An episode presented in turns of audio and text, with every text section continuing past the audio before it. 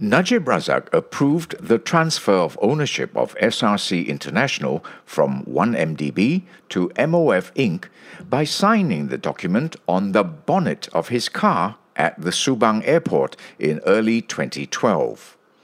The court heard how this approval set precedents for an absolute top down approach on decisions for the company.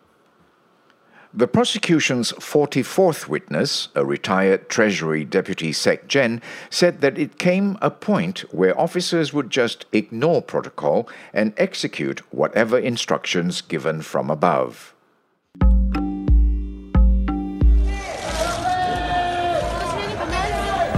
Aras 5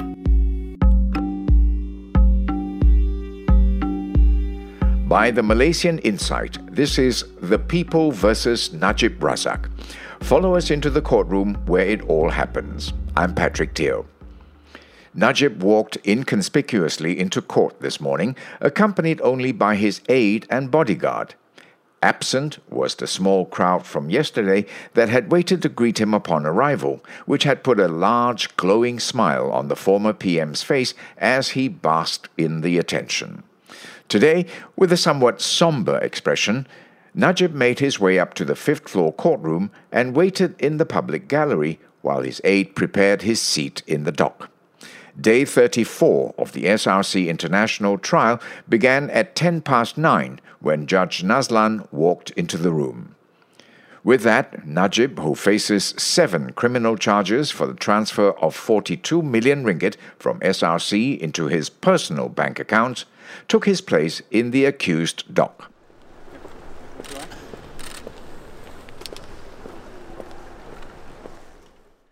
Retired Finance Ministry Sec-Gen Maliami Hamad, the prosecution's 43rd witness, was back on the stand.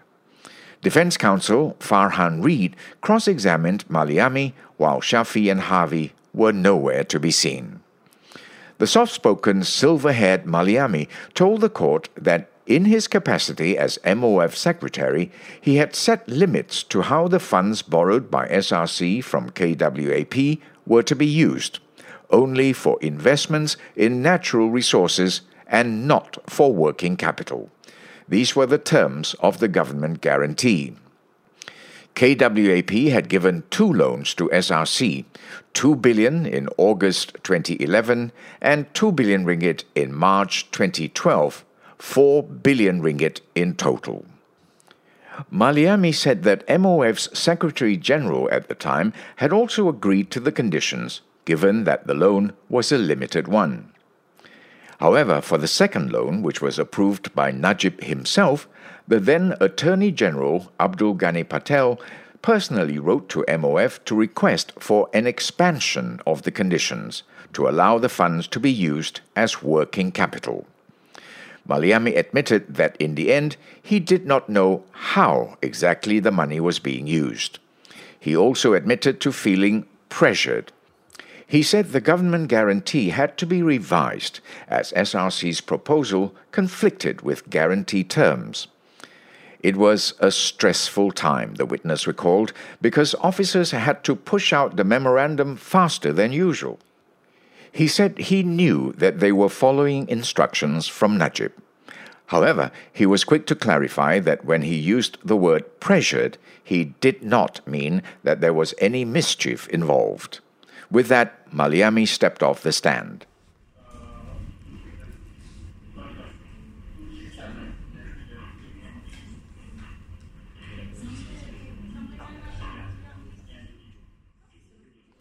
The next witness, 64 year old Mat Noor Nawi, took his seat. Before he retired, he was Deputy Secretary General of the Treasury and also responsible for three departments. One of them was MOF Incorporated. MOF Inc. in turn oversaw 100 state owned companies and had stakes in all of them. Here's Yvonne with more details. Mat Noor's voice sounded gravely and he spoke at a slow pace. He seemed to be speaking from memory as he didn't have a statement with him. He said that part of his job scope at the Treasury was to make sure that the companies under MOF Inc. turned in their financial reports quarterly. His role was to monitor these companies' activities, including their investments, as it required approval from MOF Inc. first.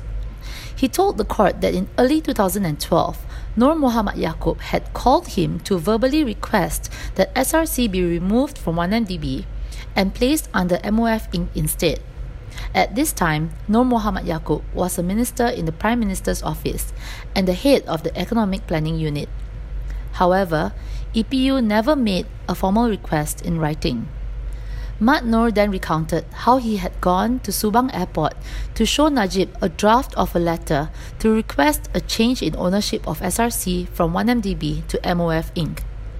To his surprise, the former PM signed the draft and wrote a note saying that he agreed with the proposal. Najib signed the document on the bonnet of his car, and the paper had no letterhead or official stamp. Mat Noor went back to his office after that and printed another version of the draft with official stamp and letterhead. The court then broke for lunch, and Najib went off in his waiting black sedan.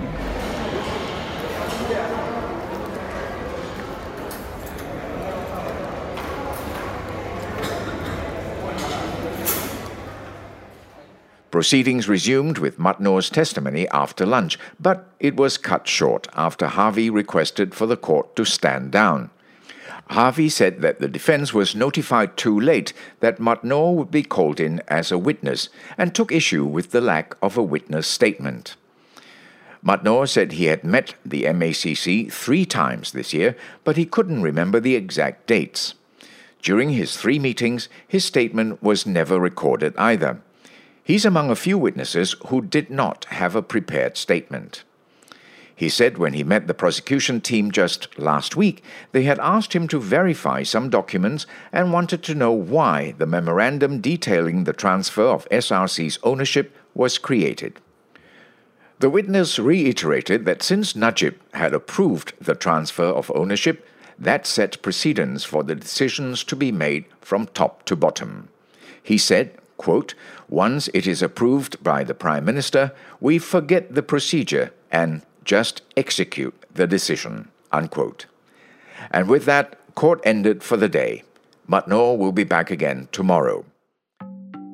This podcast is produced, written, and mixed by Revati Subramaniam, Yapik Kwan, Yvonne Lim, and Ravin Palanisamy. Additional reporting by Timothy Achariam. I'm Patrick Teo.